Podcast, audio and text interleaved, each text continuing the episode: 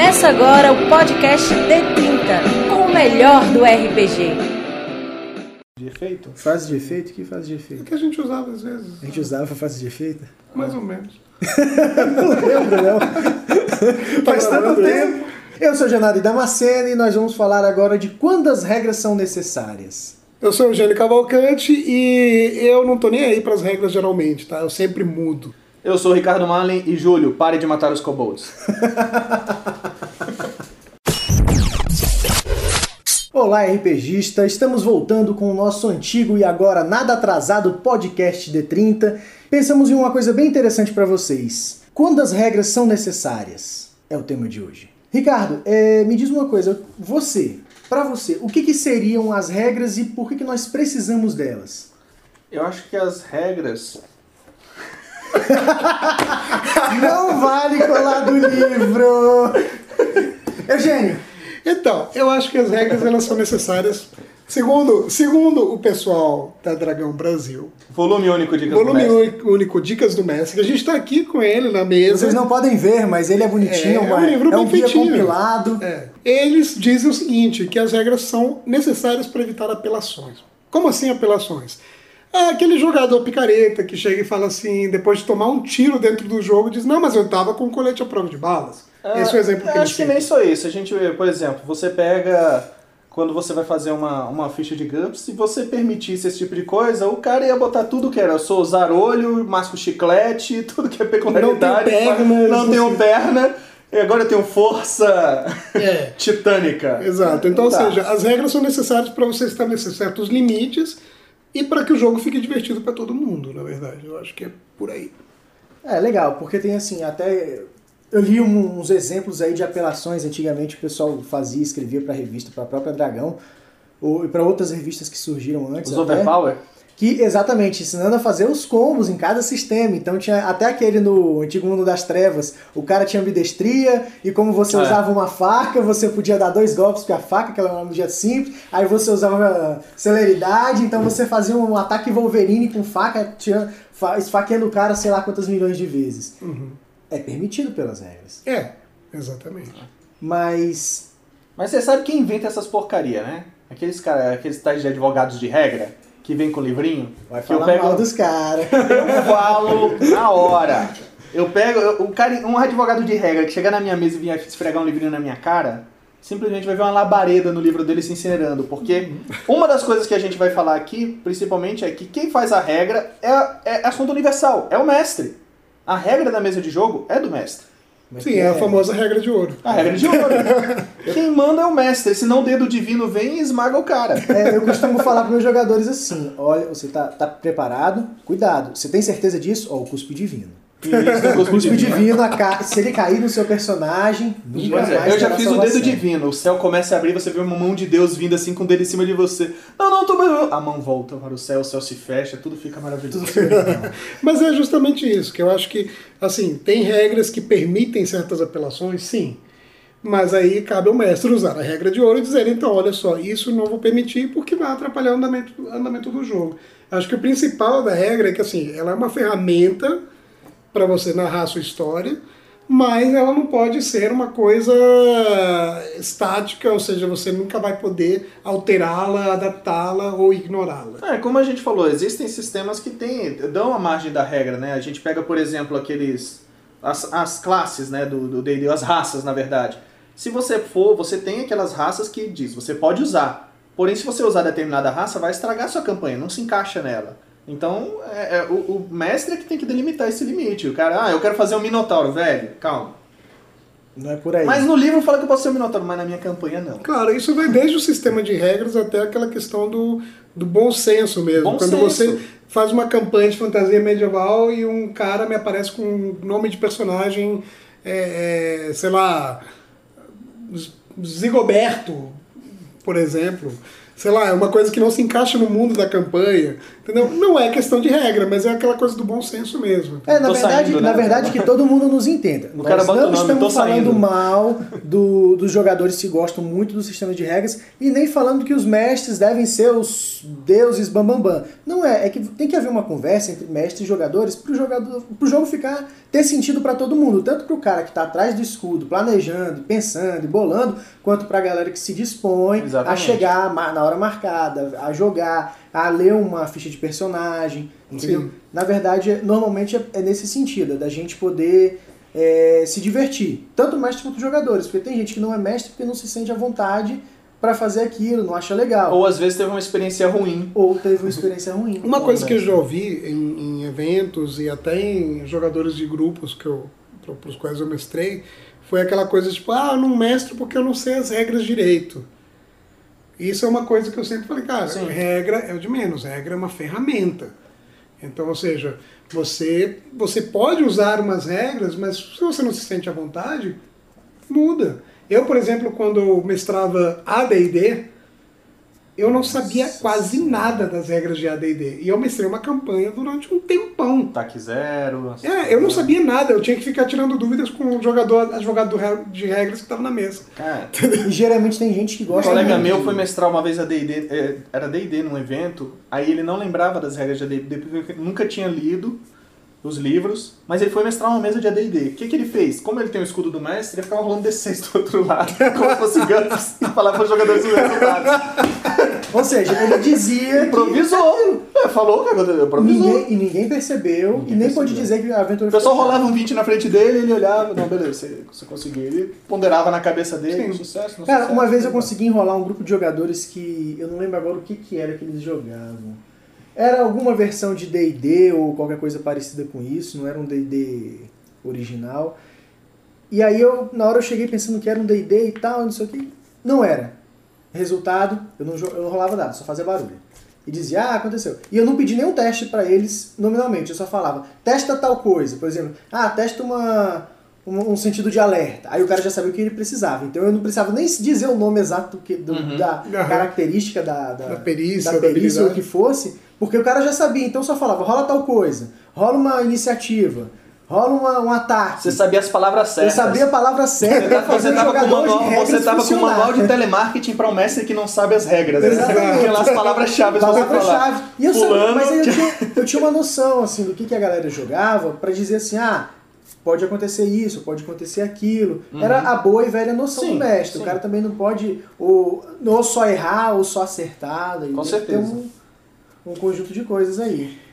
Pois é, eu acho que é imprescindível isso, você poder ter uma habilidade de, de improviso em cima de regras é fundamental para mestrar bem, eu acho. Na verdade, é realmente é o fundamental pra você jogar RPG é você improvisar. E se você for analisar também essa questão do improviso, ela é essencial, é, como a gente faz muito evento, a gente sabe disso. Principalmente para você poder encurtar a aventura. Ou numa- alongar, dependendo ou, a- da situação. ou alongar num evento. Geralmente encurtar, né? É, geralmente encurtar. Porque dependendo do sistema que você usar, as batalhas são longas, demoram, então você tem que saber como é que você vai fazer para resumir isso. Eu acho que é, é, é bacana quando você consegue fazer esse tipo de coisa. Sabe? Você- eu, eu, por exemplo, essa, essa história do AD&D era engraçada, porque o, o, o meu amigo, que era, era membro do grupo, ele era, assim, viciado em regras, até hoje ele é.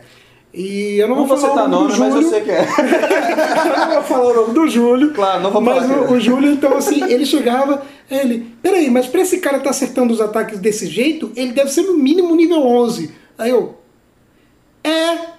E quem sabia que nível era o NPC? Eu simplesmente um vilão que estava acertando os ataques, porque realmente era Júlio, cada vez que você advoga uma regra, um kobold morra na campanha do, do, do Eugênio. Por aí, entendeu?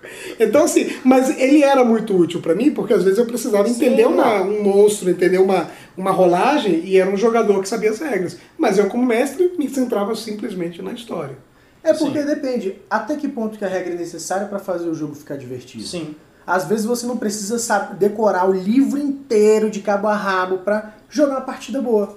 Eu acho que a maioria das partidas legais, as mais bacanas que eu joguei, foram com pessoas que eu tenho certeza que não leram o livro todo ou que Claro, ler o livro em todo é importante, galera, por favor. É, são por favor, mestres, leiam, leiam. Leiam, né? É Pelo amor legal, de Deus. é legal. Mas assim, o cara ou não sabia todas as regras ou ele não, se- não ficava tão ligado nisso. E aí foram jogos maravilhosos. Eu preciso confessar uma coisa. Eu sou fã de GURPS e acho que, que nosso amigo Hackbar vai, vai, vai, dar um, vai ter um piti quando ouvir isso. Ixi, ele assim, eu nunca li o sistema avançado de combate do GURPS. Ah, meu Deus. Mas é, eu nunca li esse negócio porque, pra mim, o suficiente era o sistema básico de combate. Então, a primeira vez que eu comecei, eu comprei o livro do Vampiro, Mundo das Trevas, lá em, Ainda era. Vampiro à Máscara. Ainda era Vampiro à Máscara. Nossa, ele pode ter começado com o Vampiro Mundo das E Trevas. não, né? não, não, foi era Vampiro à Ah, eu Máscara. comecei com a máscara. E não foi a terceira edição, foi a segunda Pela edição, foi lá pela Devia, um, algum tempo atrás. É, E eu confesso que eu não li o livro todo. Eu comprei, comprei o livro, eu li o- rapidamente o sistema de combate, assim, as regras mesmo, o grosso de regras, como é que fazia uma rolagem lá com D10. Fiz o. li rapidamente os vampiros ali, a- o básico de cada clã. E galera, vamos jogar! Cara, mas convenhamos. Mas- Vampiro não, a não, não. máscara. Mas com um detalhe, eu já tinha uma noção do mundo, já tinha jogado várias vezes e foi só para duas ou três primeiras partidas. Depois eu Mas o Vampiro livro máscara, rapidamente. as regras são muito simples, né? A, a vibe é muito. É, é porque muito é bolinhas, bolinhas. Mas é, é é aquela história dos Tranquilo. sistemas, né? Que a gente estava mencionando antes, que era. Existem N sistemas de regras. N Exato. sistemas de regras. Então você tem sistemas de bolinhas, que são a coisa mais simples do mundo. Você tem sistemas. O Shotgun Diaries, por exemplo, você não tem um personagem complexo, você tem. Você tem um conceito, Um conceito que- de que, personagem. nem na verdade nem precisa de ficha nem nada. Você só com a ideia dele na cabeça você já sabe como, como rola. Exatamente. O fiasco, e antes que vocês falem que não é RPG, o Não fiasco é só, precisa RPG. criar os rela- só precisa criar os relacionamentos. É, é, é. é. Não, não é ruim, mas não é RPG. Vamos Não é ruim, mas é um jogo de tabuleiro. Mas. Não, é legal. É, gostei de Não, jogar. eu, acho que, eu acho que não é nem um jogo de tabuleiro, nem um RPG, é uma coisa à parte. Mas é, legal. É uma terceira opção. É, é, é, é TNG. Ele é a é comunidade do- É, a comunidade. Mas olha só, então o que acontece? Por exemplo, você tem é, o, o que o pessoal fala muito do GURPS, por exemplo. Ah, que você tem regra até para cavar um poço. Sim, tem regra até para cavar um poço, mas não necessariamente você vai usar essas regras. D&D quarta edição, que todo mundo caiu, quer dizer, todo mundo não, mas muita gente odiou 99%. o- odiou, odiou a quarta edição de D&D porque era um sistema mais voltado para o combate, era um sistema mais voltado para um, pra um wargame, digamos assim. Sim, mas nem por isso era chato. Nem por isso era chato, tanto é que eu mestrei uma campanha de dois anos e meio, voltada quase que essencialmente para roleplay, para RPG, usando as regras de quarta A gente jogou com o Janari antes dele cancelar a campanha, a gente começou a jogar com ele também. Lembra? Janari cancelar a campanha? Não. Janari cancelou a campanha, Antes dos jogadores deram uma fraquejada, sentiram, fraquejada. sentiram os combates difíceis demais. Mentira, que a gente Mentira, matava tudo que que você puder É, a tudo que gente. você inventava, a gente matava. Não vem com essa não. Ai, ai. Mas assim, é, é- Muita gente fala, ah, o quarta edição é videogame. É jogar videogame que tem nome dos golpes. Cara, pra quem não queria narrar, quem não gostava de narrar, isso é maravilhoso. Você tem o nome das combinações e tudo. Mas, pô, nós jogamos o quarta edição e a gente fazia roleplay. Era mais roleplay do que combate. Tudo bem que quando tinha um combate era um negócio demorado, porque o sistema de combate do quarta edição ele é demorado. E nem todo mundo sabia a regra. E nem todo ainda. mundo sabia a regra ainda. Não é nem que ele seja complicado, ele é muito elaborado. Não, ele é demorado. Eu não falei que é complicado. sim, mas é que, é que o pessoal fala que ele é muito complicado. Não, às vezes não, Não, é não muito é. complicado. Ele é elaborado demais. Não é. Mas aí você tem, por exemplo, o outro lado. Eu, eu tive um, um colega de, de colégio que ele inventou na época um sistema que era de ordem e caos. Você tinha os dados da ordem e os dados do caos. Qualquer coisa que você fosse fazer, ele rolava os dois. Se a ordem fosse maior do que o caos, você acertava. Se fosse o caos o maior, você errava. Não, a gente tá Super simples, mas Exatamente. funcionava bem. Quando a gente tava falando do Storyteller, eu, eu, eu fui um dos poucos agraciados a ter o RPG da Demos Corporation. E as regras do Demos Corporation foi o primeiro RPG de espionagem nacional envolviam calculadora científica. ele tinha coisas, ele, eu nunca ele ia queria brincar de role master um nesse aspecto. A ideia do, a mecânica do jogo, tudo era muito bacana, a, a concepção do jogo, mas essa parte era meio chata. O que, que eu fiz? Na época eu me apaixonei pelo Storyteller, pelo Vampira Máscara. Eu simplesmente peguei o Demos Corporation e adaptei para Storyteller. E Sim. era uma das coisas que Você mais fazia cenário, sucesso. né? Peguei o cenário. É, Isso é a outra opção que você pode fazer também. É, você usar as Né? regras de um funcionando em outro. Uma pessoa que é mestre em fazer isso, que eu curto muito toda vez que eu leio o blog dele, é do Betão. É mesmo. Ah, o Valberto, ele o faz Valberto, isso. ele é um mestre em pegar um, um sistema nada a ver com coisa nenhuma e botar num storyteller, ou o contrário, pegar os vampiros e botar num Toon. Ele tem a mãe, ele consegue, ele pensa assim num negócio maluco. Cara, o- a última vez que eu joguei com ele, já tem até um- uns dois ou três anos isso, ele fez um, um sistema muito simples para usando o, o storytelling, o storytelling com, no cenário de Star Wars. Sim. Todos eram Eu- Jedi, ele criou rapidamente um, no Uhum. conceito de bolinhas, poderes Jedi rapidamente. Ele disse, não, bolei aqui e tal, assim, antes de vir para o encontro e tal. Sim, é uma E adaptação. ficou fenomenal. Isso ficou é- muito massa. Isso é legal, porque às vezes o que acontece? Você gosta muito de um, de um, de um cenário de jogo, por exemplo, você gosta muito de Shadowrun. Só que a regra de Shadowrun é para você é complicada, de Essa alguma sim é maneira. complexa. É, ela é bem Shadowrun complexa. Mas a é- quarta edição tá, tá mais fácil.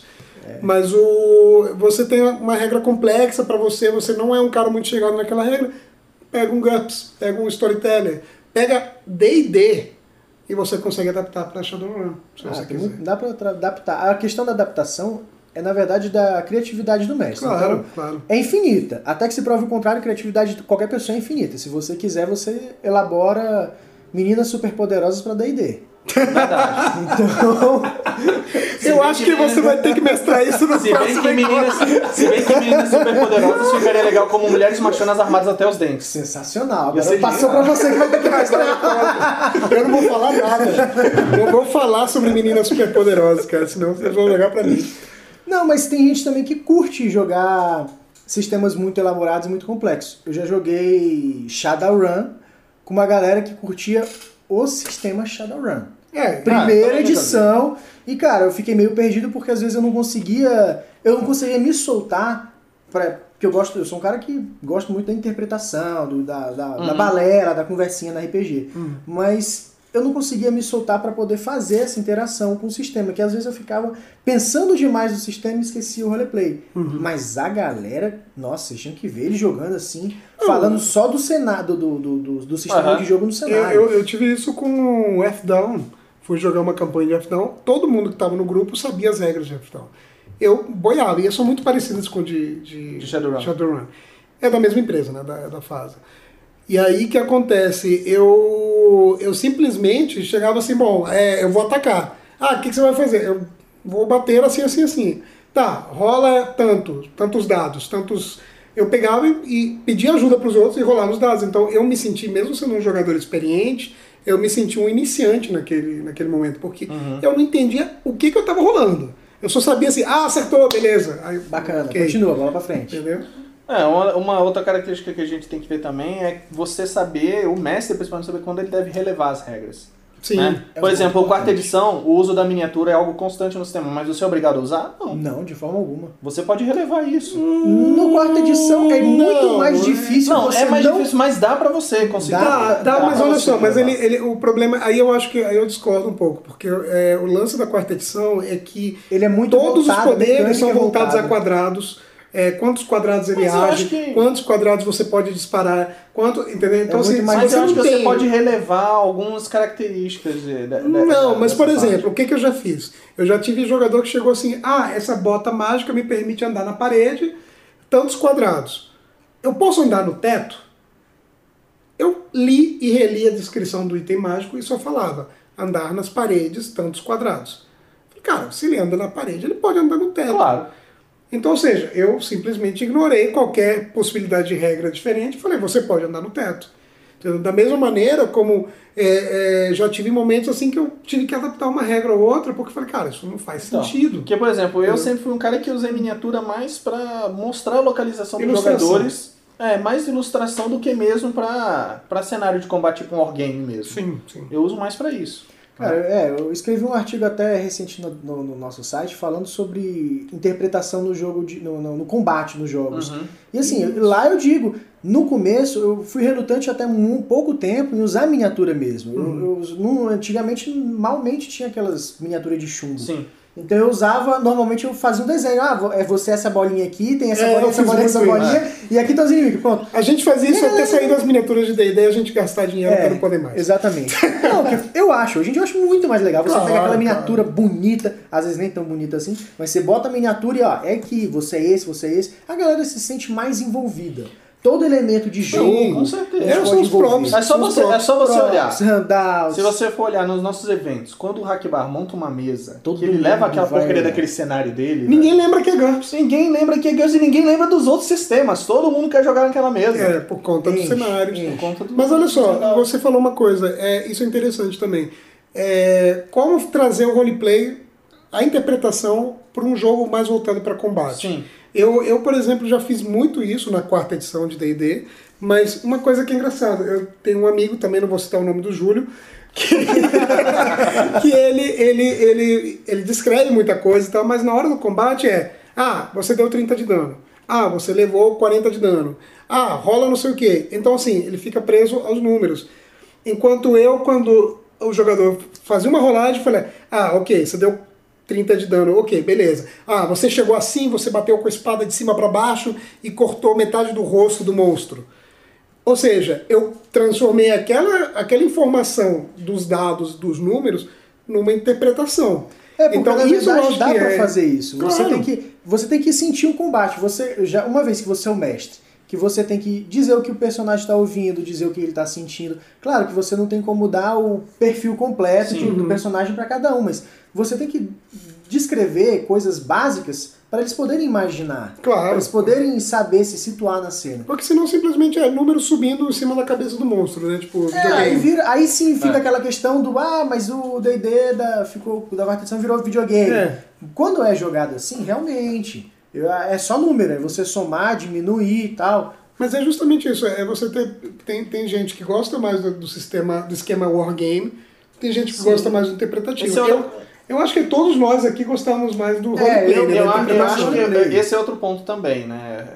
Só, só dando um parênteses, um, é um ponto também que é justamente quando você tem a sua mesa, você tem que ver qual é o estilo dos jogadores também. Sim, claro. Porque não adianta não você adianta nada. socar a interpretação em quem só quer porrada, Uhum. né? Não. Porque a adianta. galera não vai curtir. E tem sistemas também que trabalham bem isso, né? O 316 que você já mestrou, mestrou algumas vezes, Janari, pra mim ele é um sistema que mescla bem a interpretação e a questão A questão do, do, do sistema. do sistema de combate, porque, cara, isso aqui é StarCraft, Não, é você Starship Troopers. E o que, que a gente conhece desses dois universos?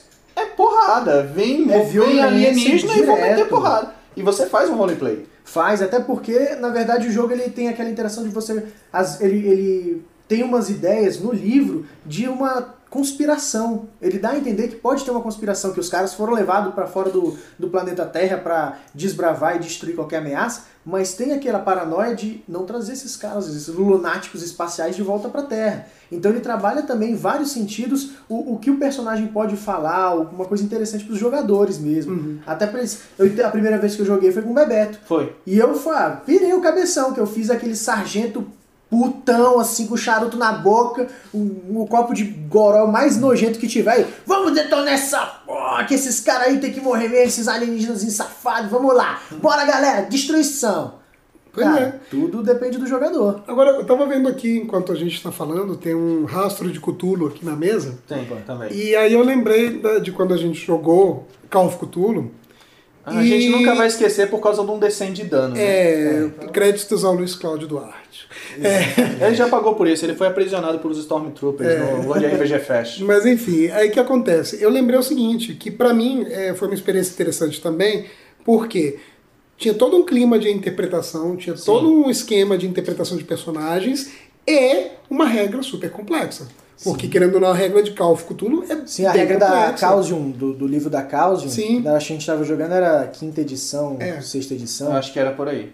E Ele realmente não era rastro, a gente tava jogando A gente tava jogando. É, Call of Cthulhu, mesmo. Cthulhu. É. E realmente, Call of Cthulhu, assim, é um sistema até mais complexo, até porque ele não tem em português. Então, a galera ainda pena um pouquinho em algumas partes. Sim, sim. Isso é, isso é realidade. E ainda é- hoje, livros em português emperram no Brasil. E assim, apesar de ser, apesar da aventura que a gente jogou, né, o Ronis Past Oriente ser uma aventura pronta, que simplesmente você basta seguir aquilo, com certeza o Luiz Cláudio acrescentou mais elementos, porque a nossa experiência foi bem narrativa. Sim, sim.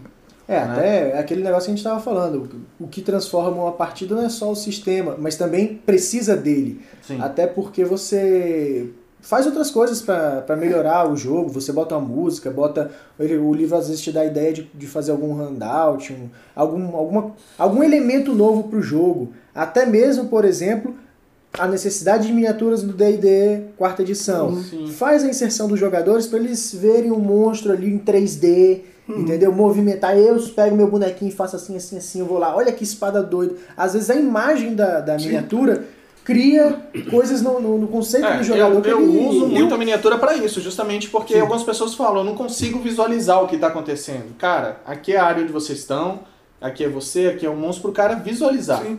É. Eu, eu acho que assim, o, o interessante que, eu- que eu já disse muitas vezes, assim, em conversas com, com outros jogadores e tudo, é que quem faz a partida ou a campanha de RPG é o mestre e os jogadores.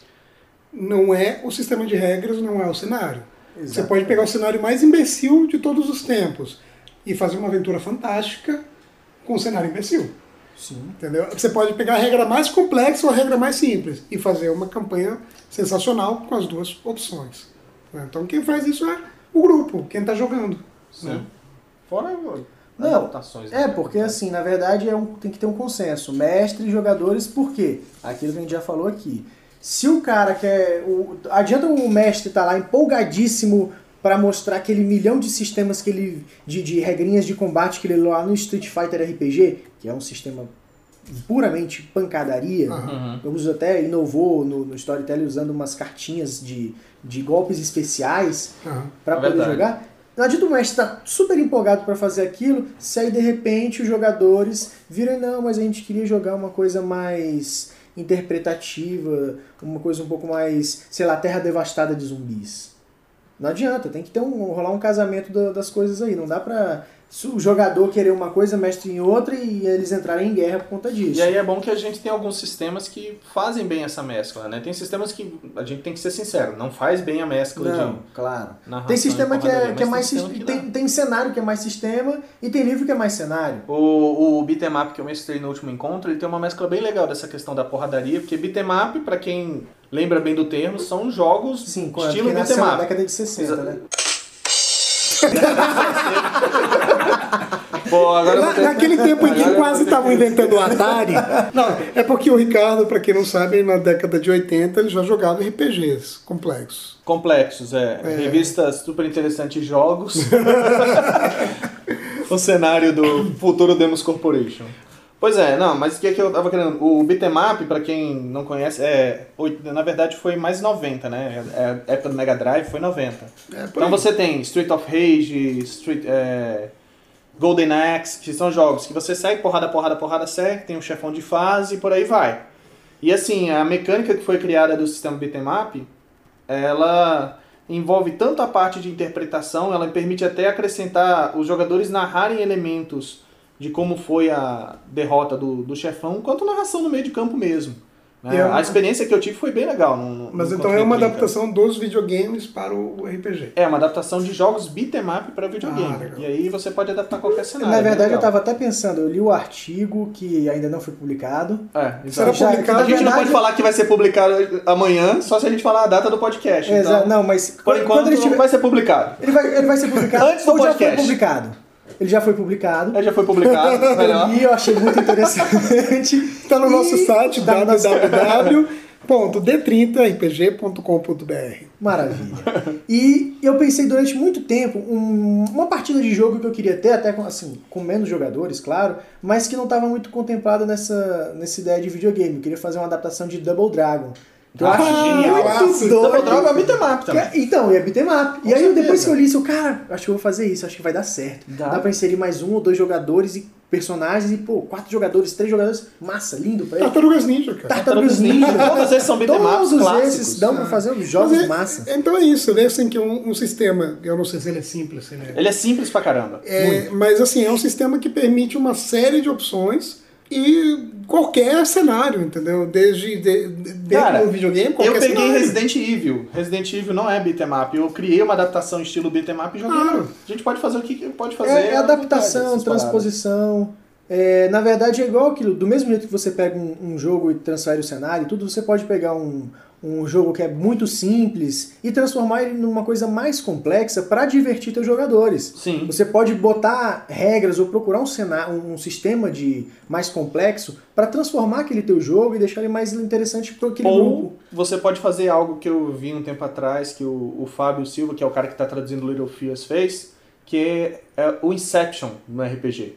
Como é que funciona Inception RPG RPG? dentro do RPG? Pois Nossa. é, ele começou, ele RPG, começou, eu tenho que falar isso porque eu achei genial, cara. Sensacional. Ele começou com uma campanha de Terra Devastada com os jogadores.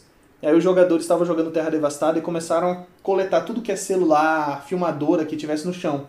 E quando estavam coletaram bastante, que foram procurar abrigo, né, porque estava chegando o horário da, da noite, aí eles decidiram olhar o que tinham nas, nas filmagens, nos celulares e tudo. Aí o Fábio olhou para eles e falou: beleza, então agora a gente vai parar nossa campanha de Terra Devastada. Já que a a gente fita. vai olhar o que tem nas fitas, vamos jogar a fita. Meu Deus, que Cara, coisa louca, velho. Fantástico. Fa- A não, fita, fantástico. a fita, que pra quem não sabe, é um outro jogo que tá. é do que Diego tá Alstaretti. Que é um jogo bem legal, que emula aqueles filmes que a gente vê, tipo. A gente vai botar os links do- e- dos playtests tudinho aí pra, pra galera, Pra galera vai tá no post. vai estar no Sim, sim. post, mas é bem legal. É, É, é narrativa compartilhada. bem interessante. É, vale é a tipo. RPG. É, tipo- é bem parecido com RPG. Aquele gênero, né? Aquele gênero. Narrativa compartilhada, né? Tá ligado?